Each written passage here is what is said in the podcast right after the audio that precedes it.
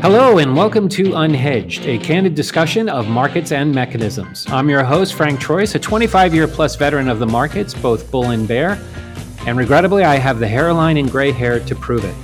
Joining me on the show are an eclectic group of participants ranging from hedge funds, portfolio managers, insurance companies, brokerages, and even as diverse as winemakers and theologians. All of us asking the same question at the end of the day that we all do when we're watching TV, listening to the radio, or reading a newspaper why? Unhedged is a weekly podcast, and on occasion, we may be on as many times as two to three times a week, depending upon the subject matter and current events. You can subscribe to Unhedged through iTunes, and as always, your feedback is appreciated, both good and bad. So let's get started with Unhedged.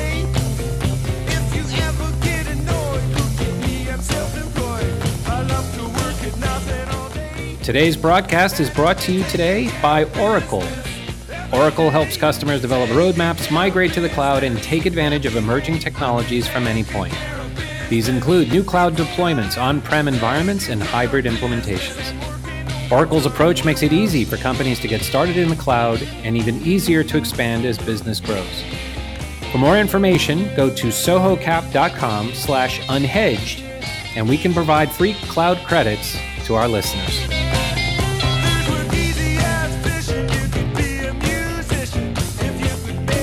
Hello and welcome back to Unhedged. I'm your host, Frank Troise, and again, we are very fortunate to have with us Douglas Borthwick, who on this call already has made some uh, uh, significant uh, uh predictions, and, and uh, not the least of which is the inevitability of Trump 2020. Um, we've actually created an interesting framework here in our first two segments where the administration might actually have a rational policy that uh, folks in the states, if they can divorce themselves emotionally, might see some underlying logic to it. And Doug, I want to go um, one last point on Asia, and then I want to hop the pond to Europe and talk about Brexit. And then to your point, I think we should talk about what's happening in South America. Um, TPP is is again, given everything we just talked about in the prior segment, from a policy standpoint, it would be insane to to for the U.S. not to re-engage in that framework. That framework at a, at a base level puts China in check. And do you think that that if in fact there was some continuity of a Republican administration, do you think TPP would be introduced? And and just to lead with my chin, the expectation here in Asia is that TPP is not off the table for the U.S. It was just more of a political maneuver by Trump to say we're ju- we're just not doing it now. Well, I think let's let's see what happens with the bilateral negotiations between the U.S. and China. If those go well and the U.S. gets what it wants, then it doesn't need to do TPP. But uh, if they don't, then I think the U.S. will be right back at the uh, at the table again and say, look, we want to be part of this. But I think that the U.S. has a very strong feeling right now that by doing bilateral trade negotiations, they'll always get a better deal. You're dealing with a president mm-hmm. who knows the art of the deal. Interesting. And and let's now go to Europe uh, and let's talk about a situation that that's just not working out. There's been much more information now coming out that that um, you know one of the big impacts to Brexit is that London will no longer be the the financial capital of the world, and and we may never see it again. Um, what do what do you hearing from from your counterparts, especially in the FX markets, as it relates to you know the business impact of Brexit and and what that means for larger Europe? I think the business um, changes are going to be significant for market related jobs. Now, investment banking can still be done out of the UK, but what you wouldn't see is trading in you know bunds, uh, European government bonds. Probably not, uh, you know, and they may even like you know say for currency guys, you got to go in Europe as well. But I think that I think that most folks are looking at this and looking at you're watching a slow motion train wreck where the government has no idea how to negotiate this, and yet the time keeps on dripping off and off and off, and it's an absolutely miserable thing to watch because no one really knows what the outcome of Brexit's going to be. You've got May who's sitting there and she's selling an idea that no one believes is going to be good. You've got a populace that, that's turning around saying we should never have voted for this in the first place and you realize that when the vote was actually taken, you know, much of the information that was out there was just incorrect and completely wrong or just made up altogether. And I think that's extremely concerning.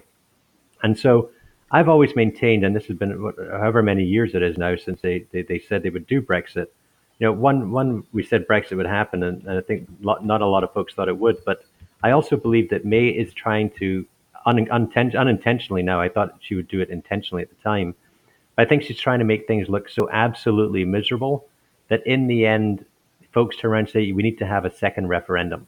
Now she can't say that herself because she campaigned on, on, on the way that she would she would take Brexit and she'd make sure she got to the finish line. But I think it, it's becoming such a big deal that she's got you know some members of her cabinet that, that secretly say, you know what, we need to have a second referendum. And I think the second referendum in the end will be said so loudly that the government turns around and says, well, you know, we've been forced into doing a second referendum, so let's ask the people again. And the people would you know vote re- resoundingly no. But in the meantime, you've got lots of firms turning around and they've had to move operations to Frankfurt or to Paris. And obviously, if they're going to move their operations to Frankfurt, Paris, and elsewhere in Europe, it's not in the Europeans' interest to give the UK a good deal. And if Goldman Sachs is renting a whole bunch of office space in, in Europe and Bank of America is and other banks, why would they turn around and say, you know what, we'd rather you go back to London? No, of course they wouldn't. So that's why every time they go in there and they say, look, do you have a deal for us, Europe? Europe says, it's not for us to give you a deal, it's for you to offer us a deal. Because it's very much in Europe's interest to make this thing go out longer and longer and longer. And it's really in the UK's interest to call for a second referendum, but the UK out of pride won't. That's what's amazing. And why why just just for our US listeners, why is it so difficult to get that second referendum done? I mean, you know, you just look at the press, it, it seems that the, the, the people themselves recognize that this was a mistake. Politicians quietly are saying that this was a mistake. You have all of these businesses leaving the country because it's a mistake. Why is it so difficult to just acknowledge that they made a mistake and just you know be done with it? Well, look, I'm no politician, but I believe that May wants to be seen uh, in history as being someone that did something for the British people. Admittedly, she's doing something for a mistaken British people, but I, I really think it just comes down to politics. It's a real shame, and it's it's uh, it was interesting. I read a an article this week that a uh, that I hadn't seen in a long, long, long, long time, and it was actually the the first interview in Euromoney magazine with uh, John Gutfreund when he took over as managing partner at Salomon, and it, it really was fascinating to to hear him and the you know to your earlier point on the Federal Reserve, you know how in, in his era on Wall Street, you know, the the idea of you know stable a stable monetary system, the importance of London in that framework, and you fast forward to today, and you, it's just it's um, uh, disconcerting to see things that that uh, were built and working, uh, regrettably now going through a shaky time. How um, uh, going back to your earlier points on on Venezuela and and and I also want to interestingly enough do this as a as a segue to some energy thoughts on your end because we obviously had MBS here in in Asia this week doing a lot of high profile meetings and and obviously Venezuela plays into that in in terms of energy. What what is the real you, you talked about it earlier, but I, I think our listeners deserve your thoughts on this. What what do you see really as the the game and the end game with Venezuela? What's really happening? Well, Venezuela has been suffering uh, for, for quite some time. This isn't something that's really happened in the last three or four months. It was really only after Russia sent over a number of their, their fighter jets and parked them in, in Venezuela that the U.S. took note and said, you know, we really need to do something about what's going on in this country. You know, look at the poverty, look at the starvation, look at how the economy's collapsed. The U.S. had no thoughts about, on, on this really about a year ago.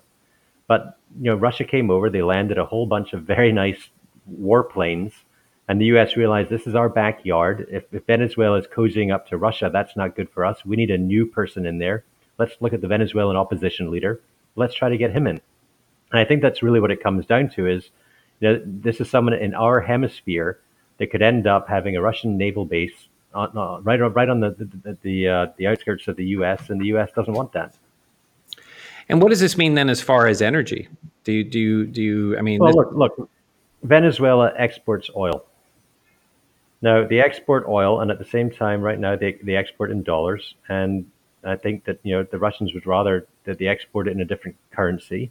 And I think that most countries that end up saying we'd like to export our oil in a different currency have ended up quite poorly. You could look at Iraq, you could look at uh, Libya. In all of these, in those countries, the folks running it ended up, you know, being hung on YouTube Mm-hmm. And so it's not something that you want to turn around and do because when you say that oil is going to get priced in a currency other than the US dollar, well, that's why the US is sitting there as the, the currency of choice for the world and the reserve currency is because energy, oil, which everyone needs, is priced in dollars. Now, going to your other point that, that you just made about how you have the Saudis right now, you know, walking around and, and talking to folks, you know, they're in China and, and I'm sure they're talking about huge exports from Saudi into China. And my guess is those exports won't be in dollars, but they'll be in yuan, which comes back to the thing we talked about in a couple of segments ago, which is that the Chinese are going out there telling people, you know what, we want to buy goods from you, but we don't want to use dollars. We'd rather use yuan.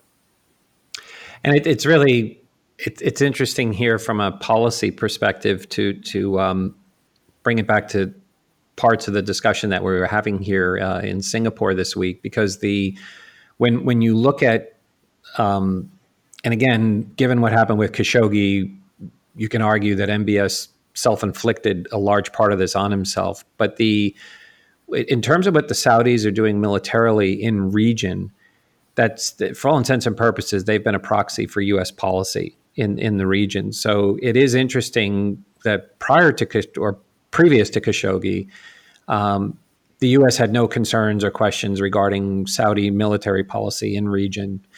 Uh, but post Khashoggi, you know, the optics were okay. We, we we have to be careful about how we support MBS, and and then the war in Yemen became a much bigger deal, and we started seeing more regarding you know the impact to the to the people and the populace. Do you really think though that that one of the sarcastic comments that came out of this week was that th- this really was just a big PR trip. That the reality is that the, the, Saudi relationship with the United States is absolutely fine. Trump took the bullet by throwing Khashoggi, you know, just not making that a divisive issue, and that that you know in the next six to twelve months, you know, we'll be right back on track in terms of Yemen, you know, and our relationship with Saudi Arabia. Look, I think it's much more important to the United States that the Saudis keep exporting their oil in dollars, take those dollars and buy U.S. treasuries than anything else that happens. You know, the Saudis are huge buyers of U.S. treasuries. They sell a lot of dollars in oil. They make sure that that, that, that the, the world looks at oil in terms of dollars. I think that's very, very important, and you can't take that relationship away because of you know certain instances. Now, you know, I think that the, the Saudis ended up getting blamed a lot for, you know, all, all sorts of things, but the U.S. has always turned a blind eye and, and managed to see through that. And uh, I think that's going to continue.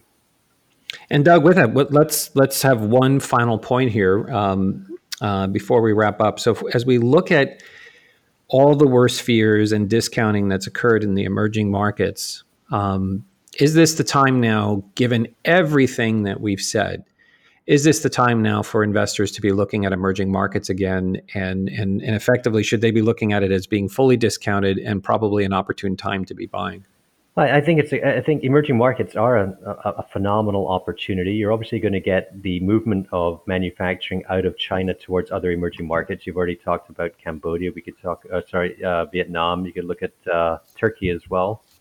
You know, there's certainly emerging markets that are going to do quite well if Venezuela calms down, I think you see Latin American currencies do quite well. There's much higher yields still in these emerging market currencies. But one of the most important things is if the Chinese currency strengthens, all of the other emerging markets currencies are going to strengthen as well. Because China's like the tide. As long as the you know, Chinese yuan is strengthening, other countries are going to have their currency strengthen. If they weaken, other currencies are going to weaken as well. If China was to devalue their currency, all emerging market currencies would take a huge hit. And if China was to revalue, they're all going to do quite well. They're going to do quite well, and they've got you know, nice high yields. And given that the Fed's gone dovish again, investors are encouraged once more to go out the risk curve, and that means emerging markets. Good stuff. Well, Doug, we had a uh, uh, very, very broad. The only place we didn't cover was either the North or South Pole. So we, we, we did a good job here of kind of taking our listeners across the globe. And real quick, um, you're doing some i just want to make sure that folks are aware of this and uh, we will have links on our website we'll be highlighting this on social media but uh, real quickly you're now putting a lot of this research up on the web you're you're making your commentary available just uh, real quick do you want to share with folks the the where they can find you now as it relates to your efforts with macro yeah, sure. They can find us at www.makrointelligence.com, and that's macro with a K, M A K R O intelligence.com. and uh, you know you can go on there you can just subscribe and the research comes free. Perfect. And one of the other things i want to highlight is that uh, as much as i enjoy debating with you and arguing with you that listeners should also be aware of the fact that the, the folks at macro are now looking at making their team available uh, for meetings and and uh, presentations.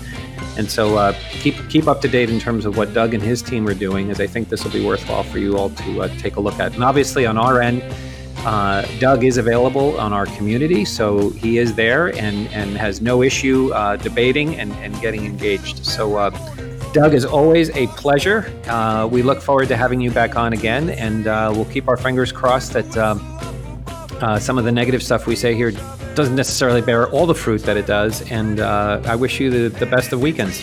You got it. Thank you very much, Frank. Thank you. Okay, Doug, take care. You too.